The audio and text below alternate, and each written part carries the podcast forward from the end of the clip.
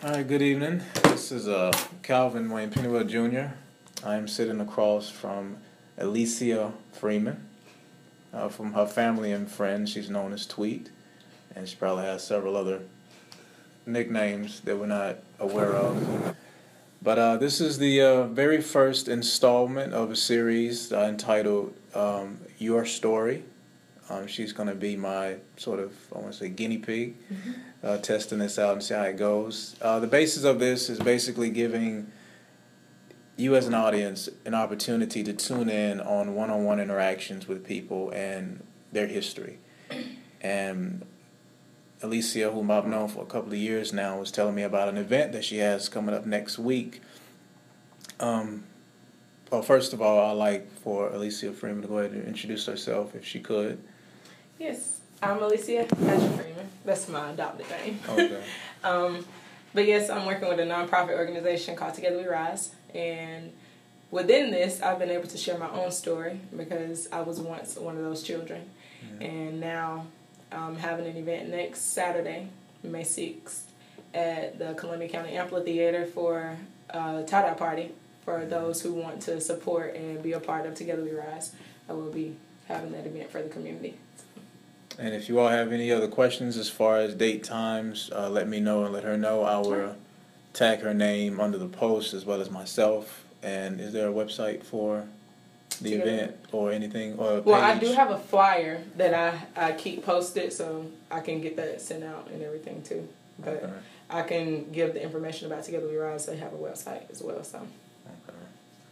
And um but yeah, any other questions, just uh, inbox us on Facebook, and I will provide other information as far as Facebook, Instagram, or even if she has right. a t- Twitter account.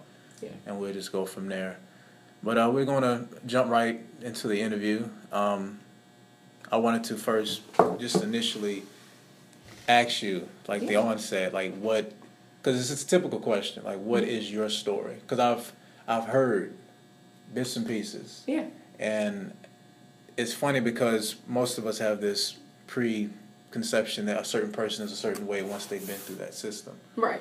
But there are no remnants of that because I personally know you as a very intelligent, very insightful person. I'm like, I would have never known. Yeah. And to know that you have contact with several other people mm-hmm. who you do consider your family, right. and, and an extension of it as well. So my first question will be, who is Alicia Freeman? Like, why? Who? What? What was the onset of your life as far as you can remember? Um, I guess as I go back, I would say that Alicia Freeman. Well, I say Alicia Hatcher. Mm-hmm. Yeah. Alicia Hatcher um, wasn't. I'm well. I wasn't who I am today. Yeah. I know that for a fact. Um, my life was a little different um, mm-hmm. with the family. Well, with my biological family, the way I was raised. I would say that Alicia Freeman became once I was first into the foster care home of Ernestine Freeman. Mm-hmm. That's when I became Alicia Freeman. That's when I became a new person. That's when my life started. Mm-hmm. Um, at a very young age, I went into the foster care system. So I was like, I think my first time in foster care, I was eight. And I'm the oldest of all my siblings. I have 10 siblings. Well, nine siblings. I'm the. Wow I'm number one of ten. so I was I wasn't used to being around children who were my age and me being able to partake in that. Were these your to, biological siblings? It's my biological oh, siblings. Oh, wow. I'm used to being on the end of taking care of others. Yeah. And being that support for others without having that support for myself. So I guess Alicia Freeman came whenever I learned to be strong for myself. Mm-hmm. And my parents my adopted parents helped me establish who I am. So. Hmm. And you think that responsibility came as being part of, a part of being the oldest? Yeah, I would say that it does. Dep- it depends on the home too. Yeah. I feel like it depends on the parents. I was in a single parent home, and I mean, my mom she had several dealings with different men, not like like that, but she was in relationships. She was young. Yeah. My mom was only forty. So she she had me at a young age, and not saying that she didn't know the ropes on what to do. I had my grandmother, and I'm still in strong contact with my grandmother. Like my grandmother was the person that took care of us outside of my mom. Mm-hmm. And um, but I would just say that responsibility does come and it ends up being the oldest or the middle child, nine times out of ten, because you're picking up responsibility from someone who does not know. Yeah. And you kind of growing and learning together. But at the mm-hmm. same time, it's hurting the child versus, you know, helping. Mm-hmm. Establishes responsibility, and you know, you just grow up fast and you miss out on your childhood. So that's how I wasn't able to get a childhood until I was 12. I know. Um, being the youngest, it you, you have a different perspective of things. That's why I sympathize with. I can meet someone that's my age, like my girlfriend, like um, Adrian. Mhm. She's the oldest, but I'm the youngest. So our mindsets are different when it comes Yeah. to siblings. Like the way she looks at her siblings, they're grown women, Mm-hmm. but she still has that sort of like motherly It's role. like yes, and my sisters like they kind of get upset with me, and I'm just like I I try to be on their level sometimes, but it is humanly impossible because I'm just like I guess I watched my mom and I was trying hard not to be that, yeah, and I don't want them to be that, and it Mhm. scares me because yeah, they're one of my sisters twenty, and I have a 17 year old sister. They Mhm. all look older than me. Mhm. So I look like a kid, so they don't like to, you know, they don't want to take me serious because I do fuss. I don't try to fuss, but Yeah. at the same time, I've been where you are. I'm Mhm. just trying to show you, but it's all in, I guess, learning. Oh, You wow. learning as Yeah. yourself, for yourself. So, but it's hard because you do they see it totally different than what I do. But after, you know, after things have happened, then they'll be like, oh yeah, you were right. Like my mom told me I would do. That's how it is. So the, because I'm curious about, and I'm pretty certain everybody else is, like the the actual adoption, the the adoption system, hmm being a part of that, and based off what you experienced, do you, would you have like a negative experience, a positive, or what? What were the pros and cons of it, if anything? I would say I'm, I'm on the fence about it. Mm-hmm. because it can go either way. I'm not for the system, but sometimes I do believe that it does create a better opportunity for kids. As in, like for myself, it created a better opportunity for me, but it was no assistance to me. Yeah. If you get what I'm saying. Mm-hmm. Um, yeah, I was. The pros of it for me was I was able to have a childhood. I was actually within a family where you know I was accepted and I wasn't having to be dependent on. I had people that I could depend on, Yeah. and but most of the time the system doesn't listen. Like they don't listen to children. And I talked to like when I was working at Stanton, I talked to one of the doctors. He was going through uh, a custody battle with his granddaughter, and I kept telling him I was just like, you know, it's one thing to be on the uh, the outside looking in, but whenever you can't sit down and talk to a child and get their opinion and ask them because we know we knew like we knew everything that was going on. We had a voice, and with the adoption system, foster care period, you don't have a voice. It's all about what the state says or what the bylaws or the rules are for the agency. Like you become a number. It's just like going to jail. Like what's the difference? Yeah. You seriously become a number. You're no longer a real person to them. You're just trying. They're just trying to place you somewhere where you're in more of a stable environment, which sometimes is still bad because they don't look into each home. Mm-hmm. And I'll tell you some stuff that happened with my siblings. Yeah. And um, I just, it was horrible. Like, I remember the day, because I have two siblings that I haven't seen in 12 years. Oh wow. Yeah. Um, I've been adopted for 13, and I haven't seen them in 12. So, my, um, the day that we got adopted, I got adopted August 8th, August 11th, something like that. 12th, August 12th. I got adopted August 12th, 2005. Um, that was like my birthday gift to me. I was I had just started eighth grade in Thompson, Mm-hmm. and um, my adopted mom had actually talked to my mom and asked her not to do it, and she was just like, "Yeah, those are your oldest kids." At the time, it was only six of us. She had only had six kids, Yeah. but she was pregnant with number seven. Mm. And um, we were sitting in. You're you're there, like you're in the courtroom. They don't take you out. They don't, you know, to keep you from the emotional part of it. it's like at the end of the day they don't care. So we're sitting there, me and my um, siblings are right there behind my mom. She's up there with, you know, the guardian ad litem or whoever they had working her case and the caseworkers. And it was just like, you know, are you gonna keep your rights or are you gonna give them away? And she stood up there crying, of course, and she was just like, I can't do it. And I watched my mother give her rights up to us, and I was the only one that could completely understand it because all my siblings are, well, I'm 24 and my brother is 22, mm-hmm. and he like he understands like, and I know that it has affected us in a negative way, you know, as mm-hmm. we've gotten older. But yeah, um, I watched her give her rights up, and right after that, my last visit with them was seeing us walk out of the courtroom together. That was it. Mm-hmm. And my siblings stay in Augusta.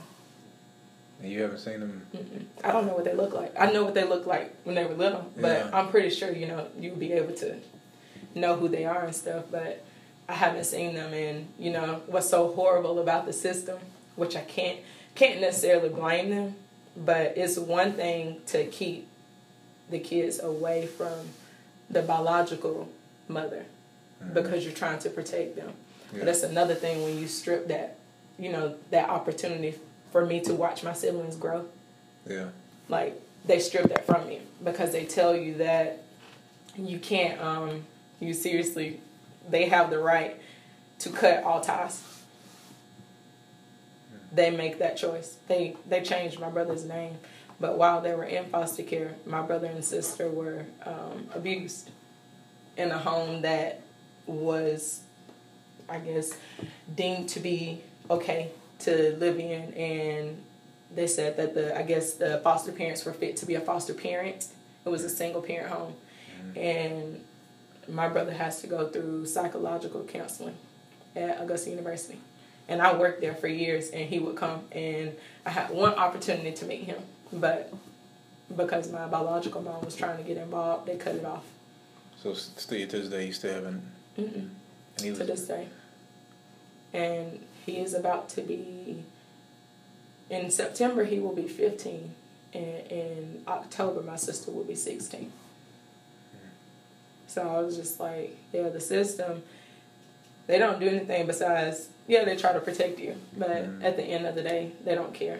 Like when you throw kids into a group home, you're asking for those kids to grow up and to not have any type of guidance because they don't have that. You're forcing them to be in a in a building space where they're sharing rooms with 20 kids. Yeah. They don't know. They don't have anything that personally belongs to them. They don't have anything that they can call theirs. Like they don't even know themselves. And a lot of them are teenagers like 16 and 17 years old who don't have a way and the system don't provide you with anything my mom provided us with information, as in like for college and all that stuff. Like the system didn't offer us anything once we got adopted. Hmm. Yeah, you get a check, but that gets cut off as soon as you graduate high school. You get no other assistance after that. So I just like it's that's why I just stay on the fence. I don't I know a lot of people say, well, it's a better opportunity for some, but at the end of the day, you have to if they had people to actually listen to the kids that have been in foster care and adoption to know how it affected them, the system would be totally different. So what's the uh, the cutoff age as far as adoption? Yeah. Um, it depends on the agency, Um, because um, you know technically you can emancipate yourself. Mm-hmm. If you mm-hmm. emancipate yourself, you're not in the system anymore. You're deemed to be your own. Yeah. Yeah. Um, but I know I know kids. My sister got adopted when she was she was almost fifteen. One of my adopted sisters. Mm-hmm. But um, at eighteen, you can't get adopted. That's it. So what do they? What's the next step after that? After adoption. Well, after once you turn eighteen, like what do they? They put you in a facility, or do they view you as um, an adult? You're viewed. You're basically viewed as an adult, and you go on your way. To to wear though? It just you have to. It's that's why it's always. It depends on if you have someone that can, you know, pick you up. Yeah. As in, like, you have that person there to be your support system. That person is guiding you. If you don't have that, a lot of them end up pregnant and in jail. Mm. It's bad. A lot of people say that, you know, in, I guess, black communities, you see a lot of, um, like, a lot of us going to jail and a lot of us being pregnant. It's not just black communities.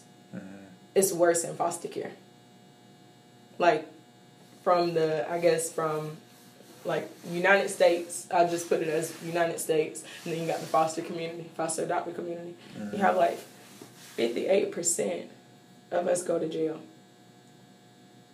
versus who goes to jail out of a regular population. Yeah. Mm-hmm. Then you have like forty seven percent who are pregnant before nineteen. Mm-hmm. But and a lot most of them have been in the foster care system like you see people i remember walking inside i don't know have you have you ever heard of swank over by Sirius Center mm-hmm. well they have a place in there and i was in there shopping with one of my friends and something came up about adoption. And i was just like yeah i'm adopted. I've been adopted since i was 12 yeah. and the girl at the register was just like yeah i got adopted as a baby. Like i've been adopted since birth. The girl next to her was like i got adopted at five. And then the, the customer beside me said, I'm I'm in the process of adopting a child. So it's just like you never know, you know, who's yeah. been in the system and who's been affected by the system. Because we don't have a face. Mm-hmm. You don't have a face. You just you just grow from it. Yeah. That's all you can do. Have you noticed the difference in percentage and ethnicity? Like the different treatments that certain kids will have based on their race. Yeah, in the foster care system. Yeah. it's something like it's real. Like it's real.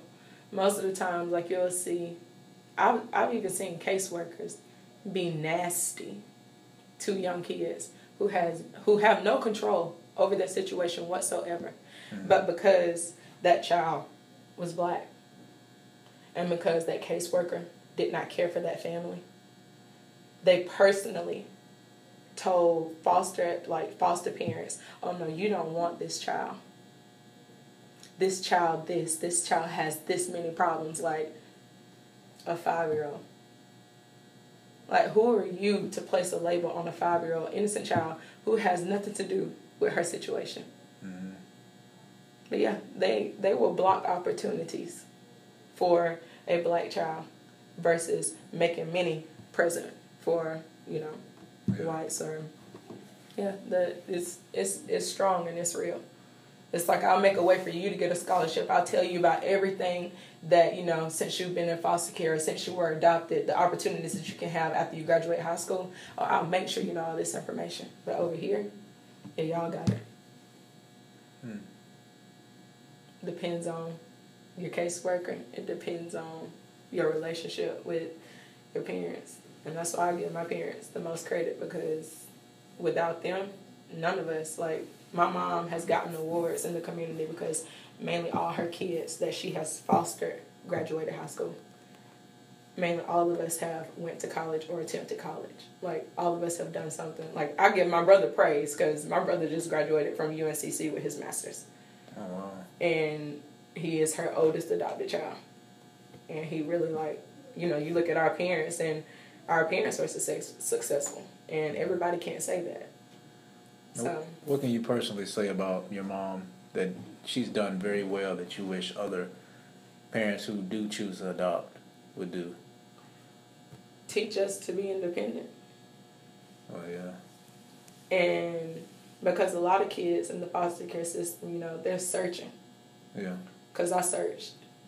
And I went through counseling and all that, but I searched, and um, because I didn't know, you know, I didn't know what to believe, I didn't know how to feel, and I had issues like I was depressed, mm-hmm. I didn't, but my mom she uplifted me.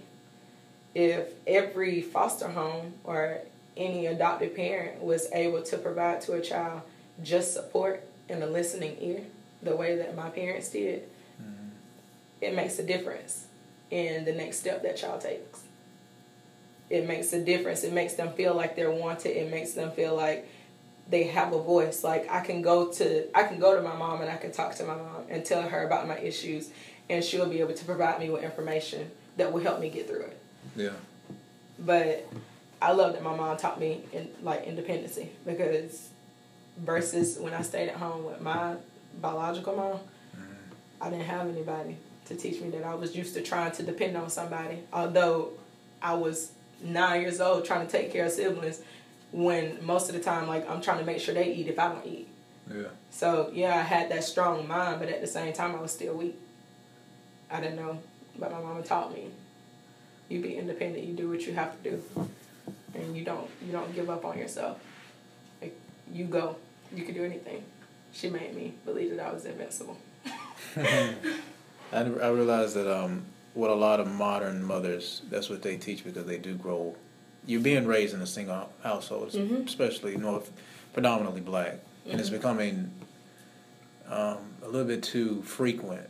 But I'm realizing that most women become the way that they are because it's circumstantial. Like you have no choice. Like right. if you were grew up in a different environment, if you were needy, mm-hmm. then there would be have to there have to be somebody there to fill that void to say, hey, you need this, so I'll supply it with you. Right. But in your circumstance, you really didn't have a choice. I didn't have a choice. And I don't think it's kind of like with my adopted mom, I was given the upper hand slightly. Mm-hmm because nothing was ever given to us. Yeah. She made us work for everything. And that's what taught us a lot too. Like you don't what she always told us, you don't deserve anything. Yeah. And um, as an adult, I still have to remember that because I'll fall like I I'll fall off sometimes. Like she introduced me to God. Yeah. Not saying that my biological mom didn't, you know, try to take us to church and stuff, but she introduced me to the real meaning of who he is and you know what he is to me and who he can be in my life mm-hmm. and that would be like one of the number one things that i can take from my adoption that it structured me to be more on a spiritual path and that, that like that helps a lot because not only are you able to talk to your mom or your parents mm-hmm. or your psychologist or psychiatrist but you're able to talk to god yeah. And the only way that I was able to cope is right. Mm-hmm. I used to want to be a singer so bad. Like that used to want to, I, that was my dream. I've mm-hmm. applied. I'm not applied. I've tried out for um, American Idol. I've tried out for The Voice. Like I've tried out for many things, mm-hmm. and um, it's just not my fitting. Yeah, I sing. I enjoy it, but I was always in the church doing it. Yeah. And then I tried to venture out, and you're not supposed to. so, but I don't know. It's just it's it's funny that because um, I remember in high school I started writing a specific way, mm-hmm. and it got me in trouble. and ever since I never wrote like that again. Mm-hmm. And it's when you you you have you, you have this gift that he gave you, and once you get in tuned with who and what he is, you begin to learn I was given this to represent him. Right. So when you do, like you said, you do enough practicing it in that setting, it's so much easier. It's so much easier. And it's it's joyful because it's like your your way of personal praise. Mm-hmm. And um, I was surprised because at um, Antoine's wedding, mm-hmm. I never heard you sing before.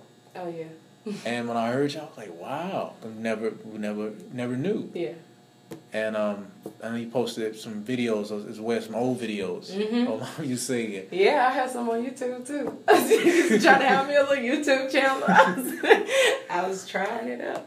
But do yeah. you but do you think have you ever utilized that in reference to like your past? Like, do you is that tied to your singing in any way as far as writing or anything? Yeah, or, it um, music is my my freedom. Mm-hmm. As in, like, I say if I'm going through something or I'm having a day, music, I love music because it it clears my mind. Kind of like when I bake, is I can I'm just focused onto that. Like I I don't never have to hear anybody speak on a track or anything. Like all I have to hear is the instrumental, and mm-hmm. it's just soothing to me.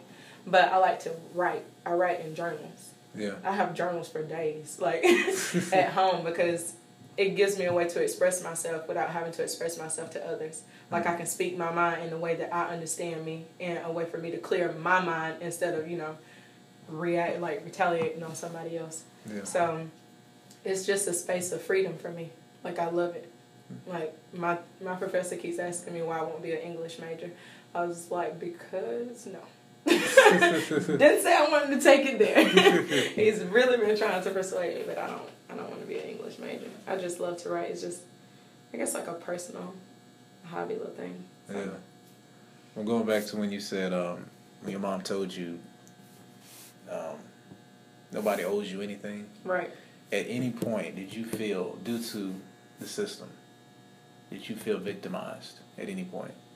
Like, was there anything that you held on your shoulder? Because I was I was watching a show once, and a Mhm. woman, she's a life coach. I forgot Mhm. her name, but she was telling the husband, "You need to stop victimizing yourself." Mhm.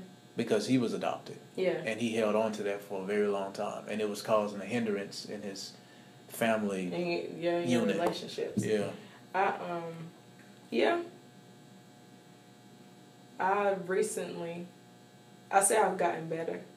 hmm Not that I thought that the system owed me anything, but I thought my mom did.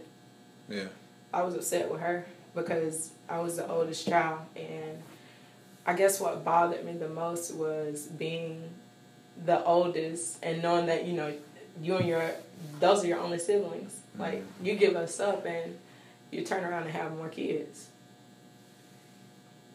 How am I supposed to get past that? That was my thing. So How you, so you all weren't the set. There was an additional.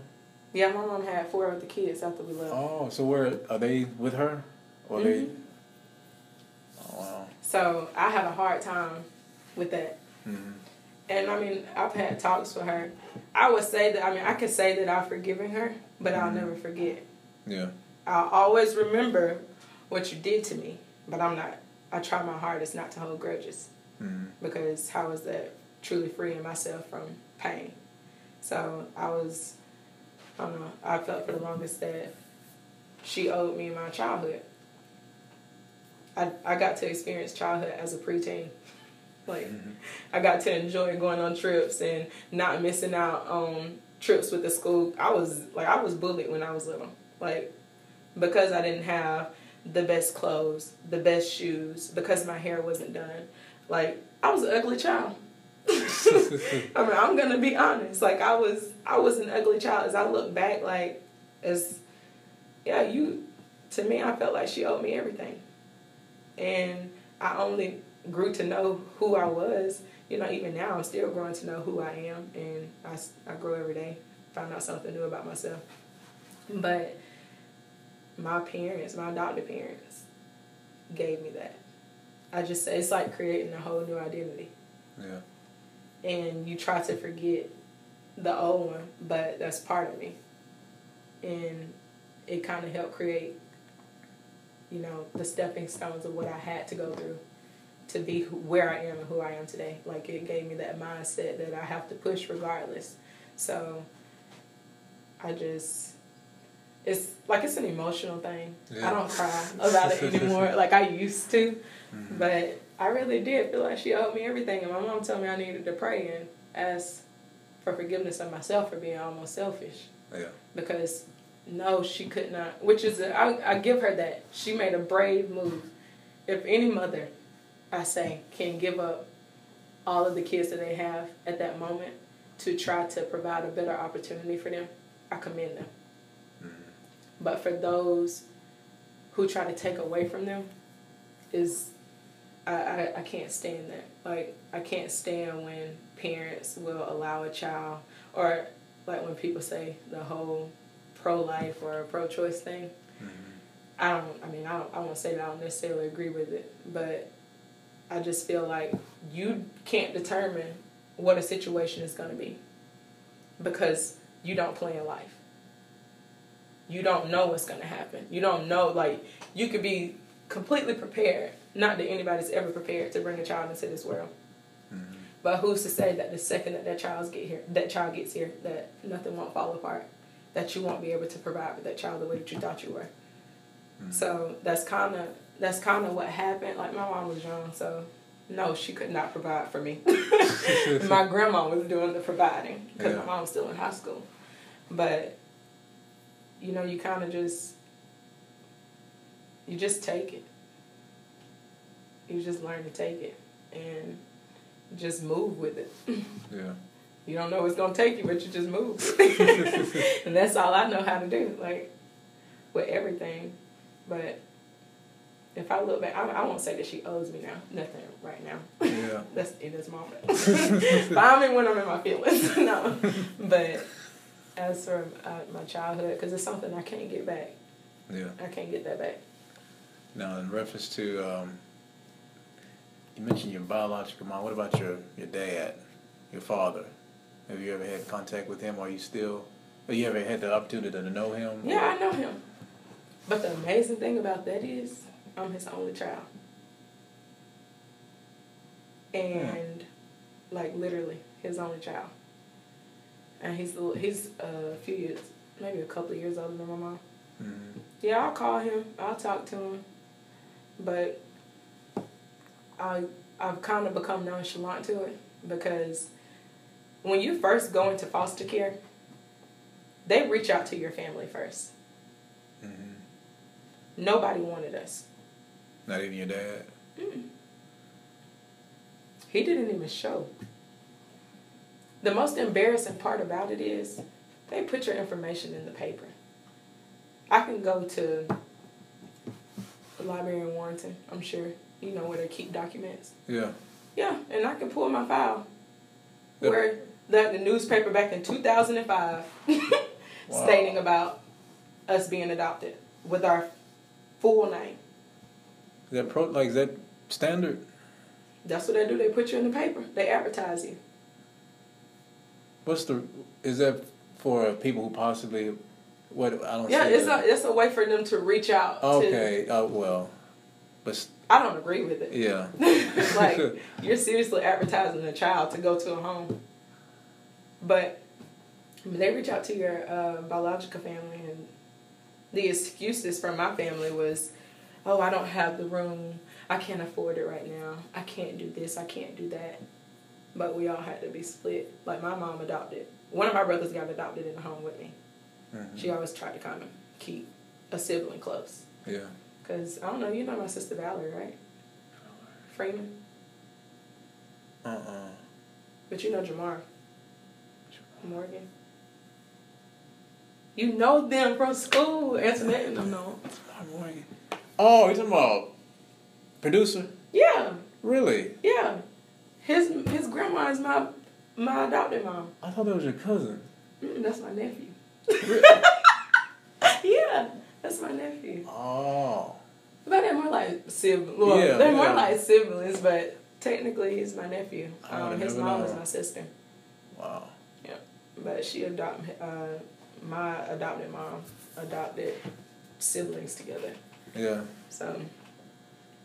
Wow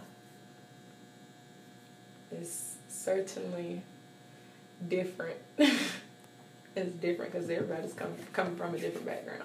Yeah. Some had it worse than others, but you got a story. Now at that, did you at that moment when your mom said I I couldn't do this, did you take it as um, she couldn't or I won't? I took it as I don't want to grow up and take on the responsibility that I decided to lay down and bring into this world. Yeah. And that's what made me so upset. I like I didn't ask you to have me. Yeah. I didn't ask you, you know, not trying to be mean, like if she's listening to like if she listens to this, like I'm just being honest and raw, which I am with anybody. Like I'll be honest with you about my past because it affected me in a way that nobody else will understand. Nobody else can tell me, oh, I know how you feel. I know, you know, I know what you went through. Not even the next adopted child, because our stories are different. We encounter, you know, different events in life. Mm-hmm. So, yeah, I, I took it as an easy way out. Because. I see mothers that have nothing My mom is very smart. Like when I say smart, my mom can do anything. Yeah. But whenever you're focused on trying to, you know, meet the expectation expectations of your friends and all that, and you forget the true responsibility that you have, I feel I feel like you'll find an easy way out anything to live the life that you want to live, without taking, like without looking at the kids that you have that are looking at you mm-hmm. because we mimic what you do. And that's kind of the issue that I'm having now, like with my siblings. I'm just like, I, and I tell her all the time, I'm just like, what you do, they're gonna do the same. Like, you're you're gonna be the mirror image of what they decide to do as they get older and as they're able to make their own choices and their decisions.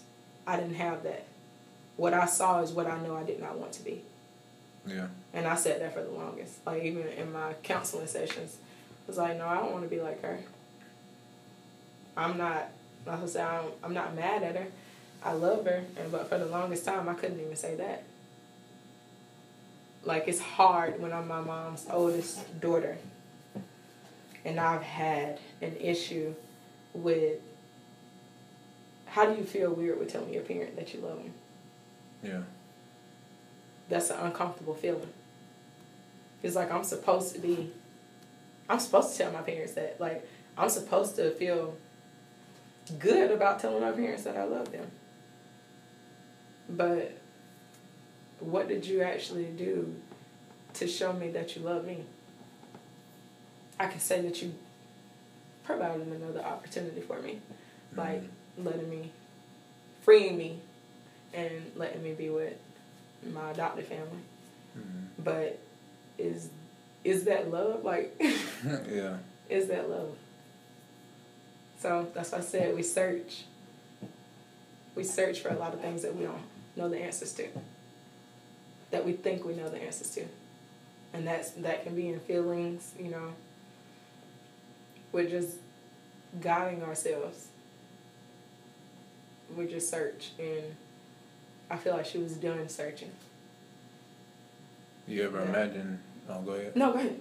Well, you ever imagine what life would have been like if she would have just took you all in?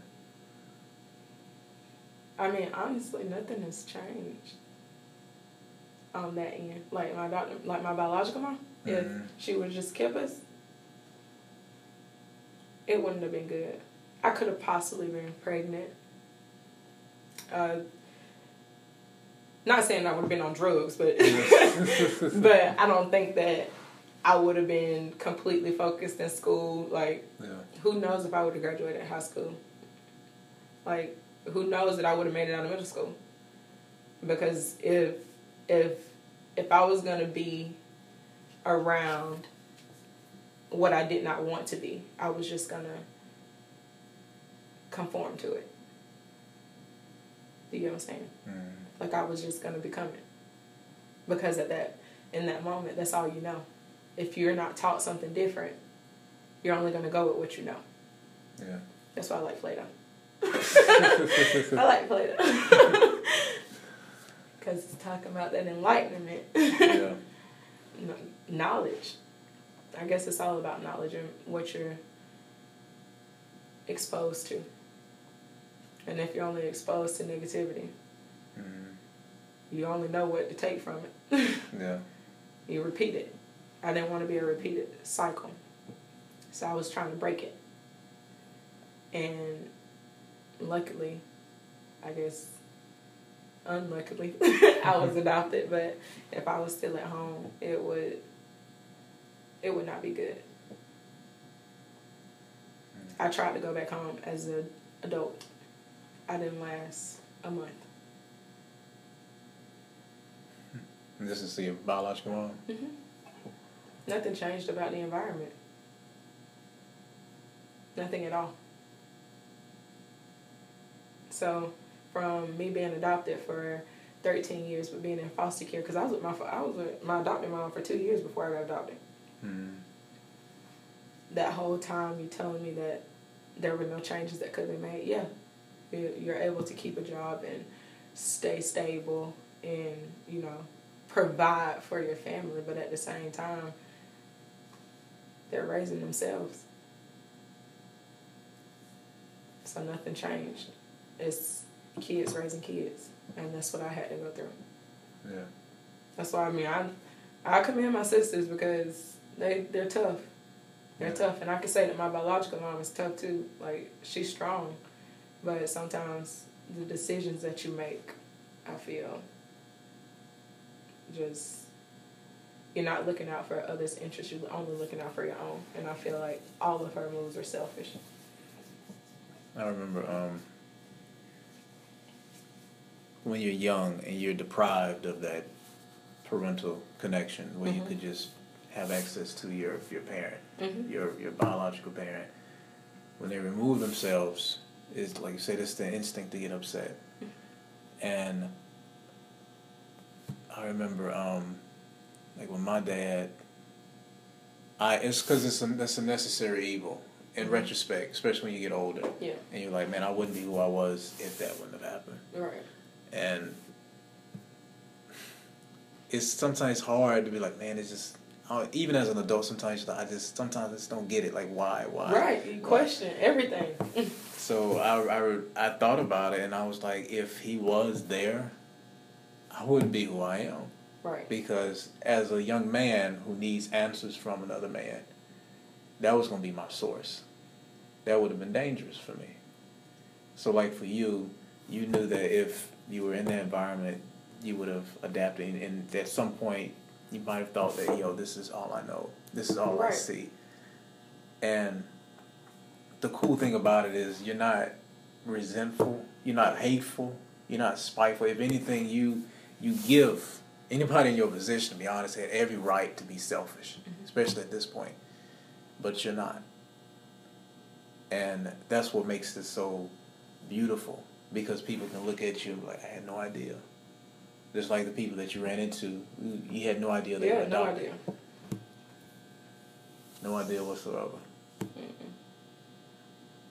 And um, I'm gonna ask you this one last thing, and this is in reference to the event next week. Yeah. Um, why, what, in, what has inspired you to not only bring that to, um, I guess, to the public to represent that, but what is your drive, being somebody that survived that? What is your primary objective as far in life pertaining to other kids who will possibly, unfortunately, they might up being neglected by their parents and have to go through the same thing you went through. So what what motivates you to push this this um, this issue? Right. When I first when I first um, heard about the internship through the school, like Mhm. with Together We Rise, I was just like, oh yeah. And then I looked into it, and I was just like, it's about foster kids, adopted kids. You know, I've never thought that I would want to be an advocate for it. Yeah. Like, I I mean, I love the reach out and all that stuff to create a better opportunity and to give them a chance, because that's my thing. Is my thing is being the difference yeah. um, I love like I love and I that's something that I take from my adopted mom. Like I love freely, regardless of if anybody deserves it. I still love Yeah. because I still find you know that something in somebody, Mhm. and somebody found that something in me. Yeah. So I wanted to be that somebody that finds it in the next kid, and you know create that domino effect. Mhm. But I um I felt like it was a way for me to not only just reach out to a community after I did the statistics here. It was twelve thousand kids in the state of Georgia. Well, actually, not state of Georgia. Between Richmond County, McDuffie County, Lincoln County, Warren County, and Columbia County, twelve thousand kids in the foster system since as of January first, twenty sixteen. Wow. And I'm just like, what's changing? Yeah. They send you back to these homes if they know that the situation isn't good for you and let you still be there just to come back and get you again. Just to, you know, Mhm. like you're you're repeating the cycle over and over and over again. Like you leave one foster home, they give your parents the opportunities to get it together 30 days. Okay, you can go home. 60 days. You can go home. They put you on a care plan. Each time that you're put into the system, you're on a care plan.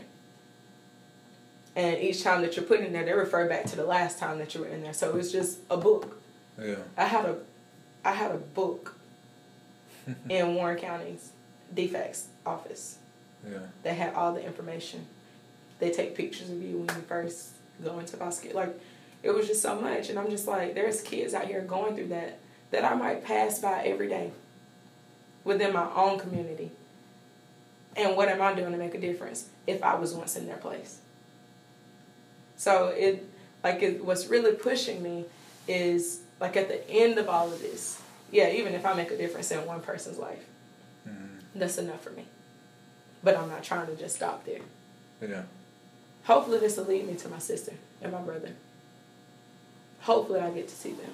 Hopefully, I'll get to meet them and talk to them and like just grow. Like, I want to watch them grow. So, that's my drive. Like, I want to be reconnected. And I want to also be able to tell my story and my siblings to tell their story, those that were adopted and those that weren't, because those that weren't adopted, that we weren't able to, you know, be raised with, they were affected by it too. Yeah. People don't look into that.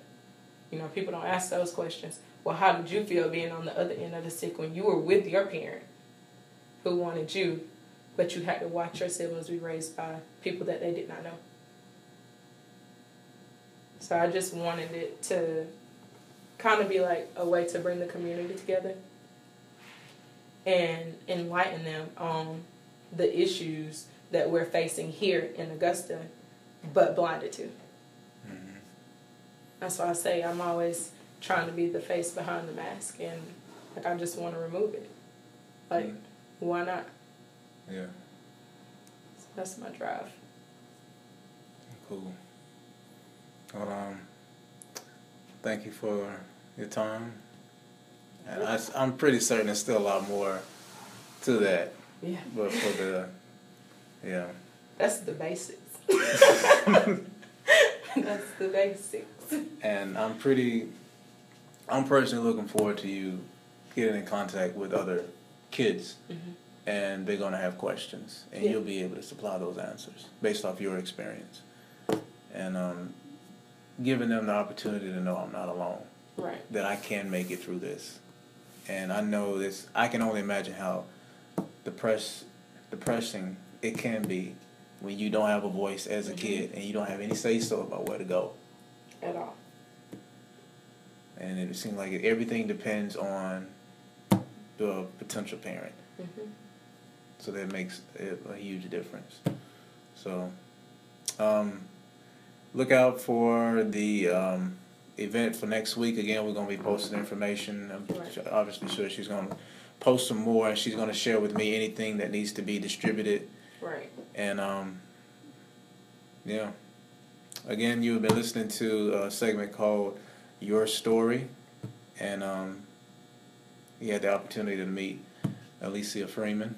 What was the middle name again? No, I'm sorry. What's the uh, your bi- was your My bi- yes, Yeah, it's Alicia Hatcher Freeman. Hatcher Freeman. I'm hyphenated. Everybody think I'm married, but I'm not. so, yep. But uh, all right. Well, you all have a blessed day.